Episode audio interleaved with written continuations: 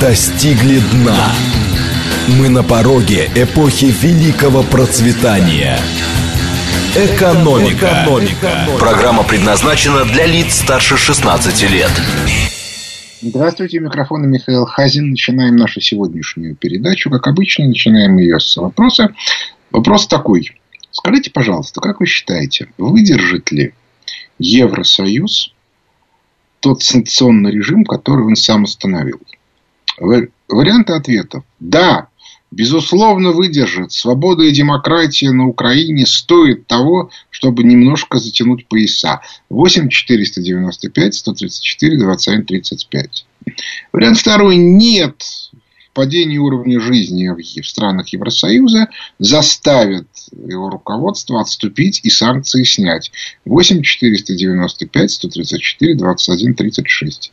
И, наконец, вариант третьих. И, наконец, вариант третий. Откуда я знаю, что там в этом вашем Евросоюзе? 495 134 21 37. Еще раз. 134 21 35 выдержит и не отступит. 134, 27, 36 не выдержит, отступит. Ну и, наконец, 134, 27, 37, не знаю я ответа на этот вопрос.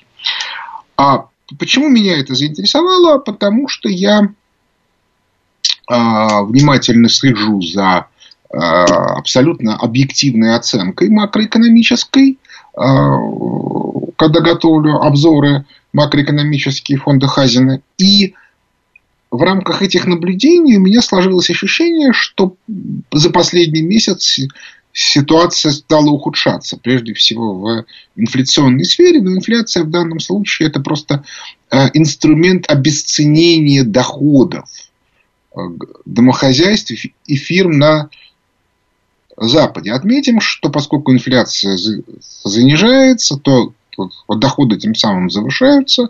И, в общем, по большому счету можно сказать, что э, гражданам там выдается картинка сильно более оптимистичная, чем на самом деле. Но в силу того, что изучать при, приходится официальные данные, мы можем э, ловить их на внутренних противоречиях и показывать, что они данные фальсифицируют. Но оценить масштаб фальсификации очень сложно. И по этой причине я про это там, могу рассказывать в каких-то своих устных выступлениях, но в обзорах анализирую именно официальные цифры. Но даже по официальным цифрам видно, что дела идут не очень. А, и сегодня я как раз хочу объяснить, что такое структурный кризис. Потому что тема эта важная, а многие этого не понимают. А я вчера об этом говорил в комментариях к своим к текущим событиям, но, судя по всему, поняли не все и не, не все услышали. Значит, в чем суть проблемы? Проблема вот в чем.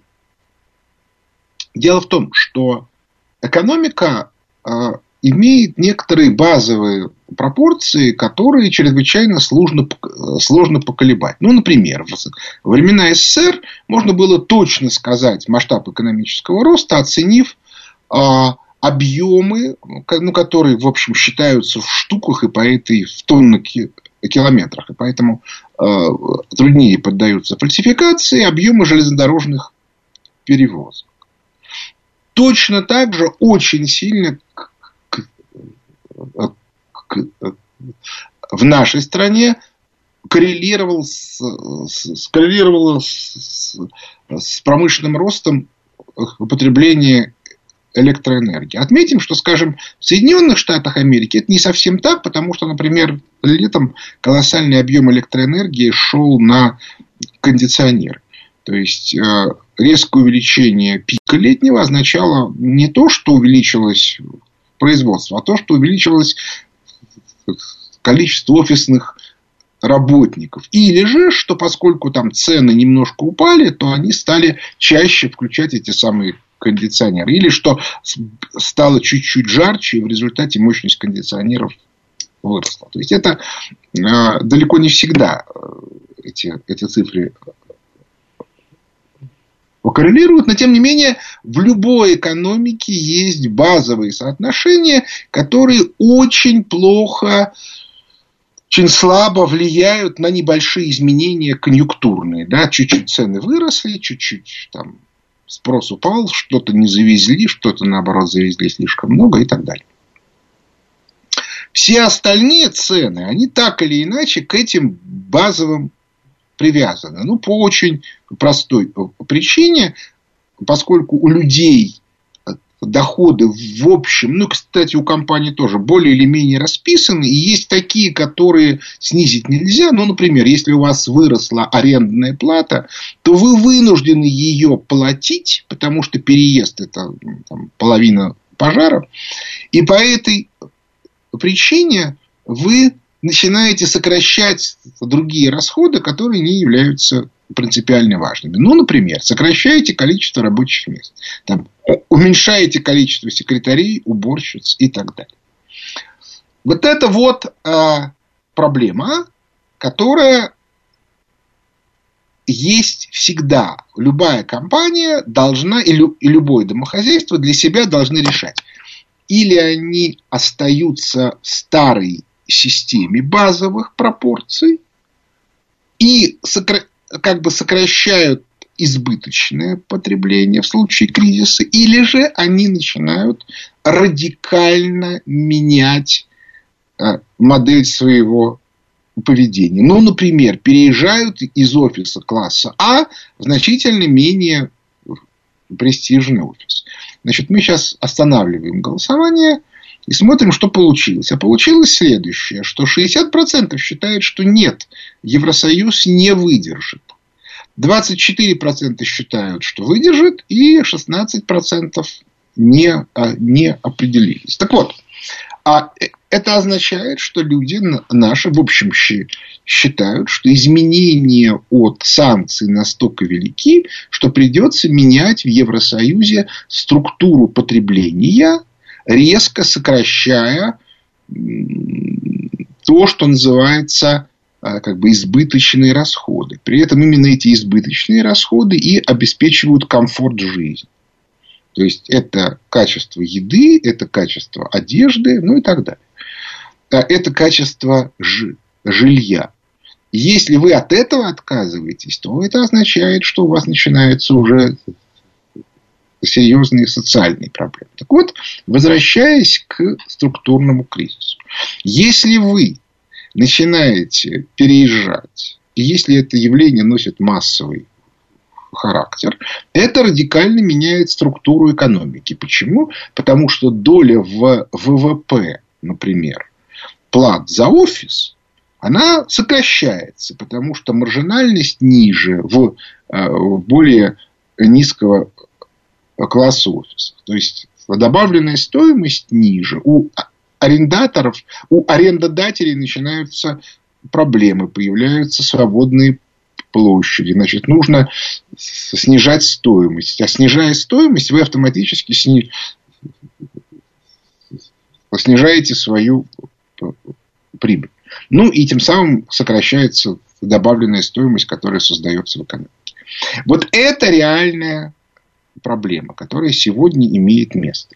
У вас структура экономики, которая есть устойчивая составляющая, базовые траты, а есть дополнительная, она начинает меняться. Сначала сокращается дополнительная. Кстати, именно она на самом деле задает основной массив прибыли и добавленной стоимости. А потом начинается э, уже разрушение и базовых э, структурных компонентов. Так вот, если у вас экономика, в которой, которая э, э, работает с колес, в которой нету резервных запасов, как это было в, в СССР, в которой нет складов запасных и так далее и тому подобное, то вы очень зависите от вот от этих вот небольших конъюнктурных колебаний.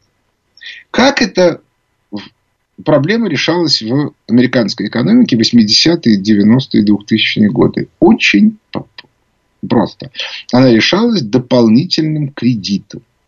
То есть увеличивались страховые платежи. То есть вам из-за чего-то там не дали вовремя что-то, и вы получаете страховую выплату. То есть вам там тот автомобиль, который вы хотели купить сразу, или который должен был прийти там 27 марта, пришел не 27 марта, а 14 мая. Но в результате вы получили дополнительную сумму от страховой компании. Куда сложнее ситуация, когда этот автомобиль вообще не приходит. Но в любом случае все вот эти вот страховые случаи, всю эту систему, она финансировалась за счет дополнительного кредита банка.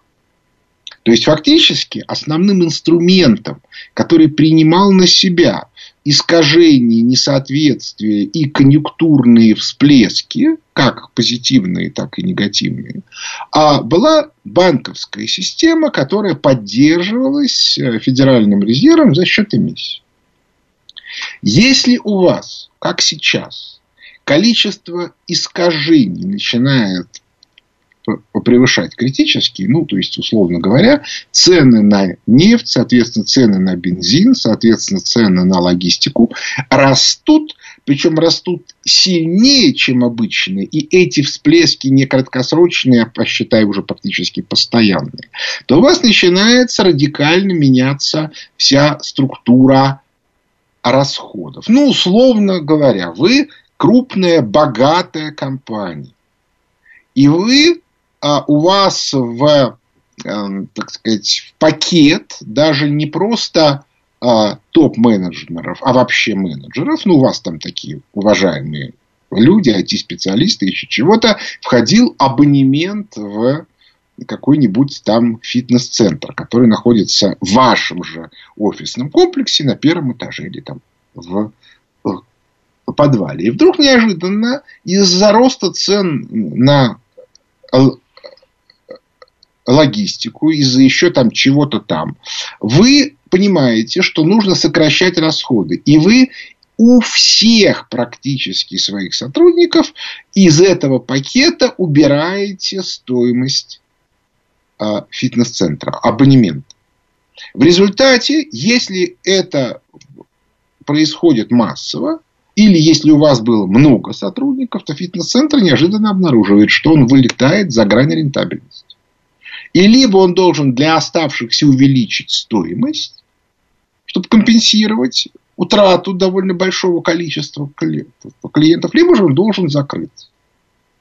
И такого рода процессы начинают происходить по всей экономике массы.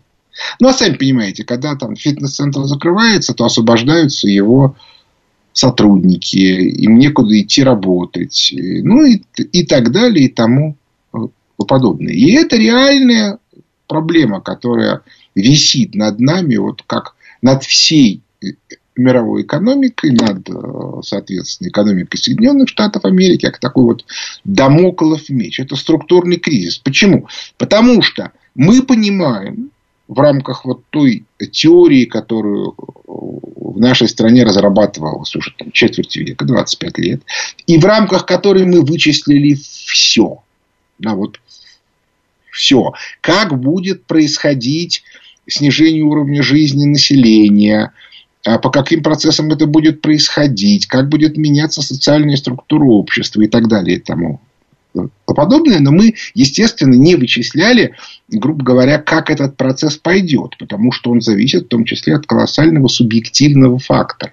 То есть, как будет себя вести правительство. Правительство может поддерживать и пытаться спасти средний класс, может его игнорировать и так далее и тому подобное. Так вот, а, вот этот вот структурный кризис, он как раз и есть механизм снижения уровня жизни населения. Поскольку уровень жизни населения снижается, спрос в целом падает, то из-за этого падающего спроса те процессы, которые я, я описал, происходят неизбежно.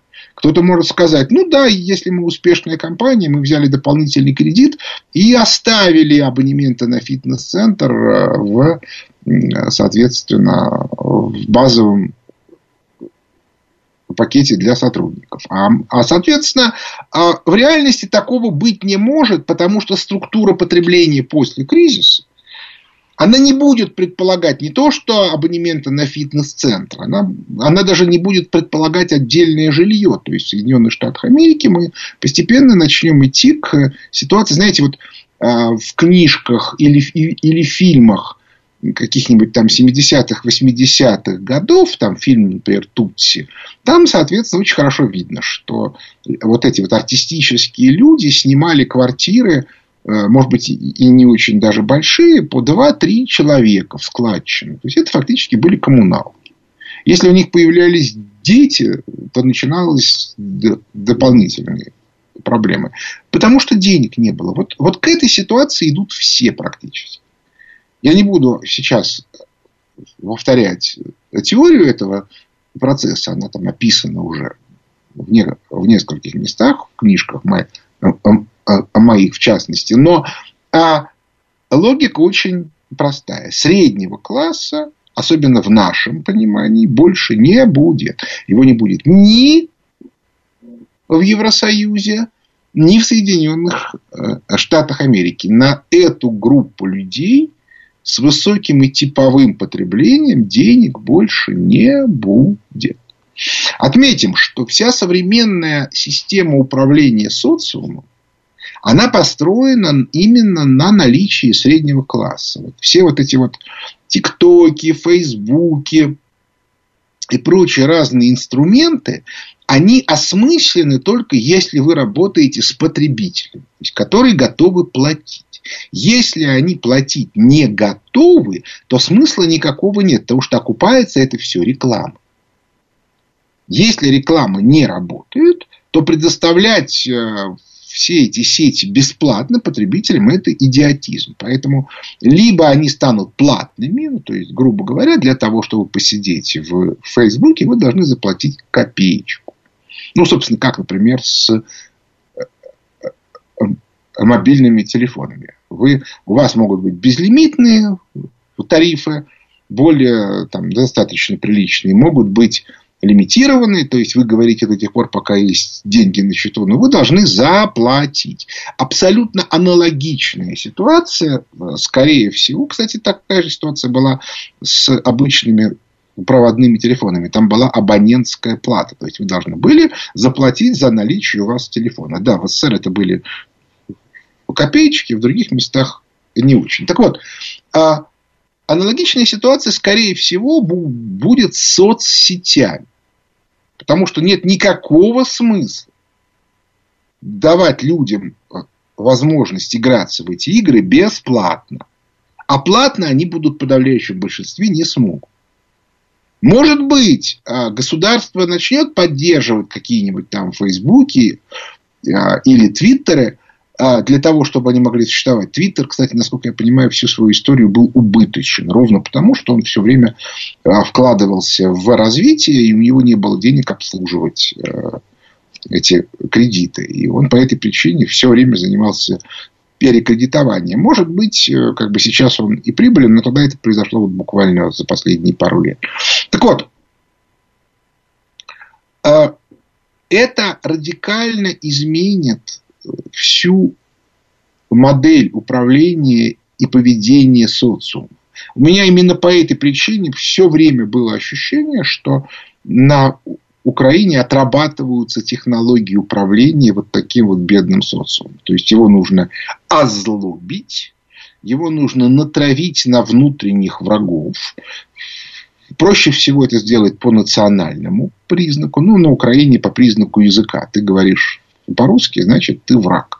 Отметим, что этот процесс там до конца совершенно не дошел, зато он начал доходить э, в некоторых местах, где массово селятся украинские беженцы, которые начинают бить, например, в школах начинают бить детей, которые говорят по-русски.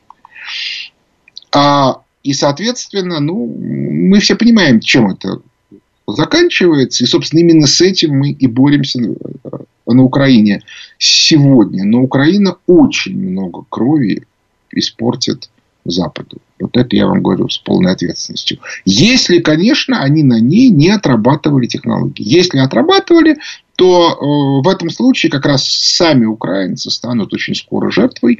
Ну, просто потому, что надо же кого-то бить. А тут, смотрите, приехали люди, что-то хотят, говорят на каком-то чужом языке, вообще ведут себя неправильно. А возвращаемся к экономике. Современные западные модели не умеют работать с структурным кризисом. Связано это с тем, что в макроэкономических моделях базовые пропорции вводятся как некоторый внешний фактор. Между отраслями, между группами потребления. Для того, чтобы их определить, используются социологические механизмы. А, но, но беда состоит в том, что в условиях структурного кризиса они меняются быстро. А модели, которые э, социологические, которые их проверяют, они отрабатываются долго. Вообще, социологическую модель для того, чтобы ее данные были ну, хоть сколько-нибудь правдоподобны, ее нужно отрабатывать достаточно долго. Если пропорции меняются быстро, они ничего не покажут. Ну, действительно, давайте смотреть. Представьте себе, мы изучаем, ну, грубо говоря, политику государства в части работы с социумом. Мы определяем, исходя из логики, что у нас доля среднего класса с его там, запросами составляет около 60%. А представим себе, что она уже де-факто 30. То есть люди уже живут как бедные. Как вы будете при этом правильно проводить государственную социальную политику? Вы будете бедных только раздражать. Или же вы, вы их будете стимулировать к некому поведению, как, так, как будто бы они средний класс. Что такое средний класс? Это люди с типовым потребительским поведением. Значит, нужно немножко изменить тип. То есть, вы говорите, вы покупаете вот не это, а покупаете вот это. Ну, то есть, не покупаете русский квас, а покупаете Кока-Колу. Это работает только при условии, что у человека есть деньги на квас, или на квас, или на Кока-Колу. А если денег нету, то такого рода э, реклама ничего кроме дикого бешенства не вызывает. Что пристали? У меня все равно денег нет. Реклама будет вызывать дикое раздражение. Просто дикое. Ну, ну потому что у людей денег нет. То есть они хотят купить и не могут. Вспомните, как себя ведут дети, привыкшие, что им папа с мамой обязательно при каждом походе в магазин покупают какую-то игрушку, если вдруг не, неожиданно у родителей падает благосостояние. А дети начинают ныть. И это ужасно раздражает. Для того, чтобы это не происходило, их надо воспитывать, но воспитание это не тот процесс, который поддерживается э, в западном обществе. Будете воспитывать, придет ювенальная юстиция и, и детей отберет. И хорошо, и вы их больше не увидите. Ну и так далее и тому подобное. По этой причине вся проблема современного Запада больше Евросоюза, почему я, я именно про него спросил в своем вопросе, меньше Соединенных Штатов Америки, но там это уже э, тоже идет в полный рост. Я очень рекомендую все-таки посмотреть последние, грубо говоря, 4-5 обзоров фонда Хазина, а потом сравнить с теми же обзорами, но годовой давности. А, но а, остановить этот процесс не, невозможно, потому что он носит объективный характер. И введенные санкции очень его ускоряют. Есть надежда, что, может быть, все-таки ситуацию можно улучшить, но для этого нужно эти санкции отменить. Вот почему у меня была гипотеза, что они могут на это пойти. И сейчас, собственно, с моей э, точки зрения, идет отчаянная схватка между разными группами западных элит. Продолжать драться или отменять. И ответа на вопрос, кто убедит, пока нет. Перерыв на новости.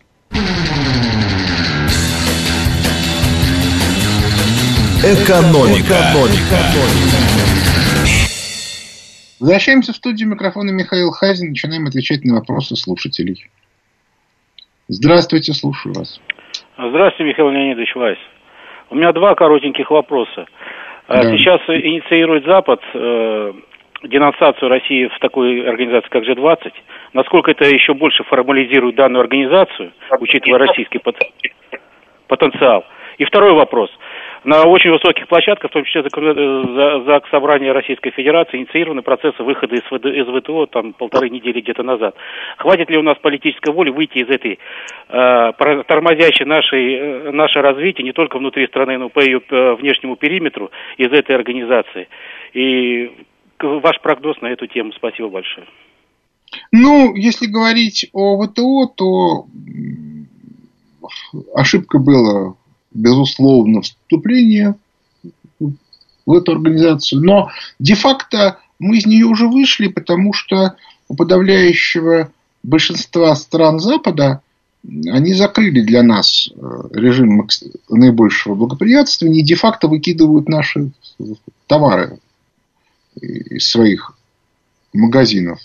Кроме того, они отказываются поставлять свои товары, причем именно на административном уровне, то есть те компании, с которыми, которые являются контрагентами российских, поставлять готовы, но говорят, нам запрещают. О чем тогда с ними разговаривать? Надо их, соответственно, забыть.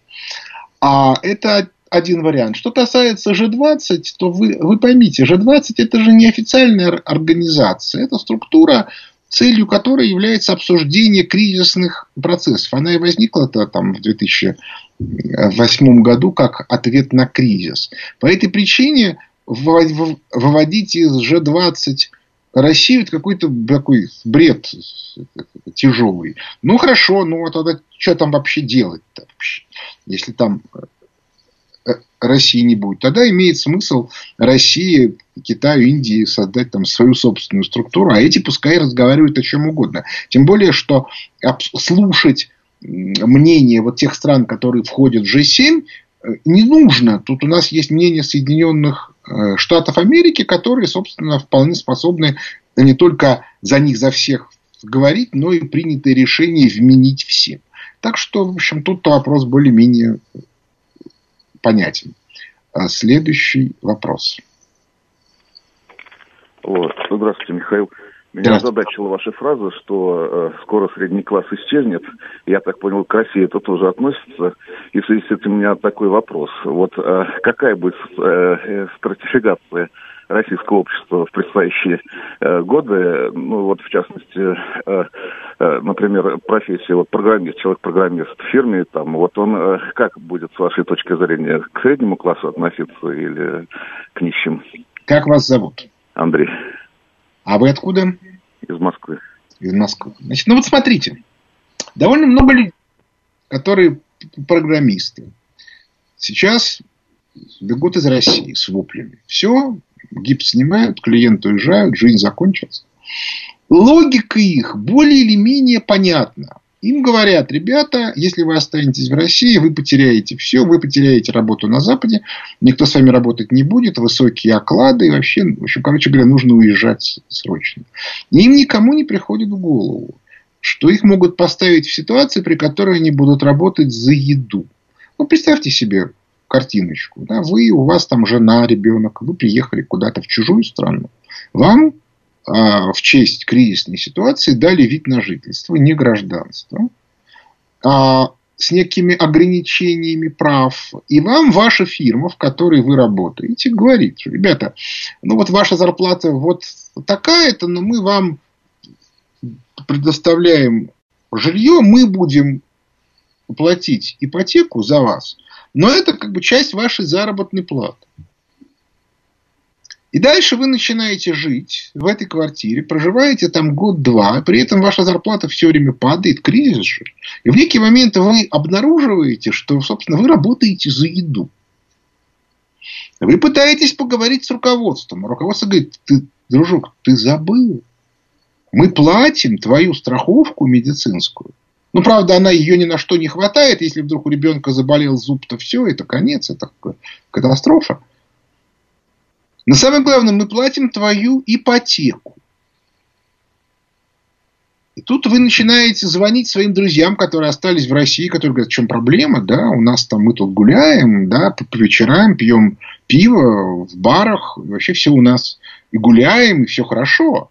И даже, соответственно, ездим летом не только в Египет, но и даже можем себе на недельку позволить съездить на Мальдивы. И вы понимаете, что вы какую-то ошибочку сделали. А что делать? Ну хорошо, у вас есть шанс. Вы еще не забыли русский язык. И вы начинаете звонить и спрашивать, а если я вот прилечу, вы как? А он говорит, ну ладно, приезжайте. И вы бросаете эту самую ипотеку, бросаете работу американскую и возвращаетесь обратно в Россию. Уровень жизни ваш при этом резко растет, но вернуться обратно вы уже не можете, потому что вы в долгах. Вот такая вот картинка. Я думаю, что она станет очень такой. То есть, вот я не думаю, что программистов оставят в режиме среднего класса. Кто они такие? Вот. А люди там так живут, их так цепляют на крючки и делают это очень качественно и очень грамотно, что соскочить с этих крючков практически невозможно. Особенно для тех, кто там вырос. Потому что для наших еще есть шанс вернуться к нам. Но, разумеется, с некоторыми ограничениями на выезд. Вот. Вы еще не забудьте, что есть еще одна страшная штука. Это называется американский налоговый резидент.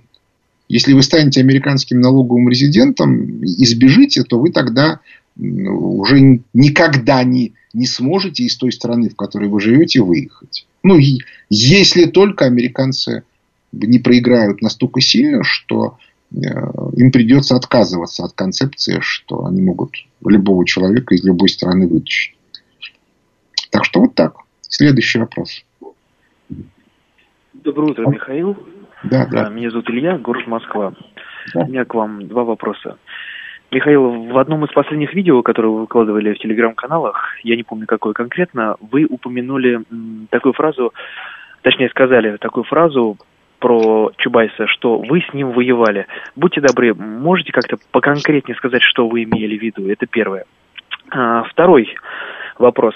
Михаил, почему а, вы так яро отстаиваете м, бизнесменов, мелкий и средний бизнес, говоря, что э, ставка, которую поднял ЦБ, 20%, э, она катастрофична. Я, конечно, все понимаю, да, для бизнеса это катастрофично, но для простых людей это своеобразный э, глоток свежего воздуха, что хотя бы люди хоть как-то свои накопления смогут э, по отношению к инфляции хоть как-то более-менее сохранить, э, чтобы рубль их не обесценился. Почему вы не отстаиваете интерес большинства, то есть простых людей? Когда бизнес э, вел свои дела в более-менее подходящее э, время, когда ставка была 3%, они прекрасно себя чувствовали, им было все равно, когда они в какой-то степени, как спекулянты, отбирали людей. А сейчас э, ситуация немножечко развернулась, и сразу бизнес начал, эм, грубо говоря, плакать. Почему вы не отстаиваете интересы простых людей? Спасибо. А потому что вы неправильно ставите вопрос. А, я всегда отстаивал интересы простых людей, но малый бизнес это и есть простые люди. Это во-первых. Во-вторых, надо учитывать еще одно обстоятельство. Как человек, который понимает, что такое экономика, я отлично знаю, что локальные улучшения в условиях глобального экономического спада, оно ни к чему хорошему не приведет. Нам прежде всего нужен экономический рост. Экономический рост сегодня мы можем запустить только через малый и средний бизнес. При этом малым и средним бизнесом может теоретически заниматься любой человек. В реальности, конечно, большая часть этого делать не будет, потому что не хочет. Предпринимательский Талант встречается редко. Ну, так же, как и музыкальный талант. Я, например, не петь не могу, ни там, на пианине играть, хотя у моей у мамы были в детстве разные иллюзии на эту тему. Вот. И по этой причине я там не переживаю. Да? Ну, хорошо, ну, я не могу петь, не могу играть на пианине, и что? А, а про скрипочку я даже не говорю. На пианине хоть понятно, на какую клавиши нажимать, а на скрипочке нужно слышать звук, который она издает, а я их отличить не могу. А, так вот, э, по этой причине, но это не значит, что человека нельзя э, научить некоторым простым вещам. Так вот, э, предпринимательская деятельность – это ну, в простом варианте. Да, я сейчас не говорю о том, чтобы стать миллионером. Вот, вот это не получится у большинства. А, но для того, чтобы обеспечивать себе на жизнь, это получается. Но я могу сказать, что человек, который начал работать самостоятельно, ему очень трудно вернуться к работе по найму, ну хотя бы потому, что сама себе мысль, что он должен в 9 утра быть где-то, или в 8 даже, где-то в чужом месте и слушаться каких-то людей, она вызывает раздражение.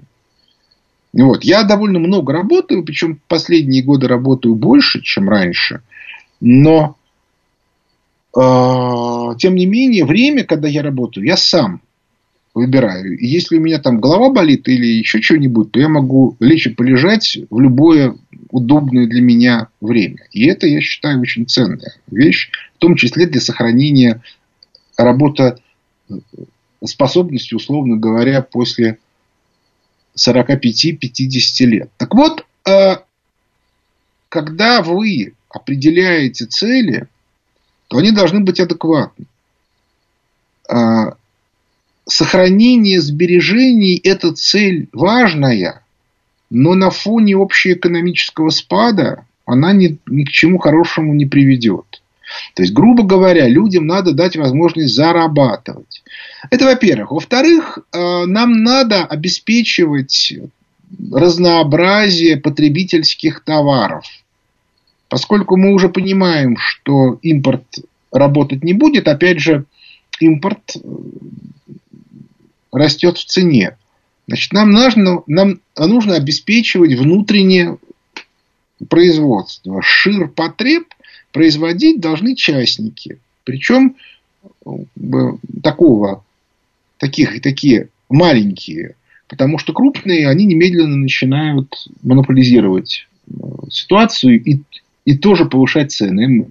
Мы это все отлично знаем. А, то есть в, в СССР это была основная проблема, которая, собственно, и вызвала раздражение народа, которые блестяще разыграли наши враги. Так что я, как экономист и человек, который немножко понимает в государственном управлении, могу вам сказать, я исхожу из приоритета. Нам нужен экономический рост. Желательно большой, там 10-12% в год. Мы можем это обеспечить, но только через стимулирование малого и среднего бизнеса. Другого варианта я не вижу. Отсюда следует, что их и надо стимулировать. А если у вас будет расти зарплата темпами 10% в год, то как бы, проблема с сбережениями будет вас волновать сильно меньше. Опять же, кто сказал, что э, сбережения обязательно должны быть именно на депозитах. То есть люди, которые, в том числе по моим советам, 20 лет тому назад купили золотые монеты, сейчас себя очень хорошо чувствуют. А что касается Чубайса, я пришел на работу в администрацию президента весной 97 -го года. А, и работу, и задача, которая была передо мной поставлена, обеспечить канал объективной информации на президента Российской Федерации, которым тогда был Борис Николаевич Ельцин, о том, что делает правительство. Канал я сделал, он президента информации обеспечивал, кстати, именно с целью ликвидации этого канала. И было разрушено экономическое управление к лету 1998 года. А, так вот, э, по итогам э, работы этого канала, по итогам того, что у президента возникла объективная картина деятельности э, разного рода руководителей правительства, были уволены как минимум пять вице-премьеров с неявной формулировкой за несоответствие занимаемой должности. Это были Кох, Бойко, Оренсон, Немцов и Чубайс. Вот. При этом, когда я уходил в администрацию, я Чубайсу от, открыто сказал, что э, как бы, я буду вынужден, Анатолий Борисович, вас уволить. Вот. Он Вот тогда не поверил, а зря. Вот такая вот картинка. Следующий вопрос. Алло, добрый да? день. Михаил, при всем к вам уважении не соглашусь насчет предпринимательства, особенно мелкого. Вот я вижу эту раковую опухоль вокруг себя. Вот сейчас место, место где я живу, в Подмосковье, строятся шалманы, где ни касс, ни чеков, то есть ни налогов, ничего. Какие-то несчастные люди работают там сутками, это называется бизнес. Я понимаю, если бы там айтишники какие-то создали малые предприятия, что-то делали, или там микросхемы, что-то такое. Но вот это мелкое предпринимательство, это большой вред стране. И вообще не зря Сталин ликвидировал НЭП, потому что тогда страна бы скатилась в вот это мелкобуржуазное болото и не выстояла бы ни войну, ничего. ликвидировал НЭП, но оставил артели. Это то, о чем вы говорите, это на самом деле мелкая коррупция контролирующих органов. Вот с ней реально надо бороться, да, чтобы они следили за условиями труда и за всем остальным. Потому что это называется сверхэксплуатация. И занимается этим не малый бизнес, а занимается этим крупные организованные структуры. Ну, вы как бы сильно преувеличиваете. Следующий вопрос. Здравствуйте, Михаил Иванович. А да. вот э, у меня такой вопрос. Вот, Зовут вас да, Это Геннадий, Москва. А вот даже сейчас вот в новостях упомянули ну, так называемый газовый рубль президента. А вот в отсутствие настоящих отраслевых министерств, ну, например, как были там, скажем, Средмаш, там, Министерство авиационного, э, Минавиапром, вот э, не согласитесь ли с тем, что это все равно, что получить волшебную палочку без инструкции по эксплуатации? Хотя, конечно, я понимаю, что как бы не только винтовка рождает власть. Согласитесь? Ну, понимаете, э, вот я, еще раз, я человек, который является специалистом по управлению. И я хорошо понимаю, что это надо делать правильно. А если у вас устроена система коррупционной поддержки таких вот крупных неформальных структур, это кто сказал мафия, вот. А, кстати, мафия возникла, как и полагается, как абсолютно а, адекватная организация. Дело в том, что в сухой Сицилии богачи, а, как это, нечестно распределяли воду. И, кстати, у нас в Средней Азии абсолютно аналогично. И основной проблемой было, как их заставить это сделать. И была создана тайная организация. А сегодня тайная организация – это в основном инструмент экономического перераспределения прибыли.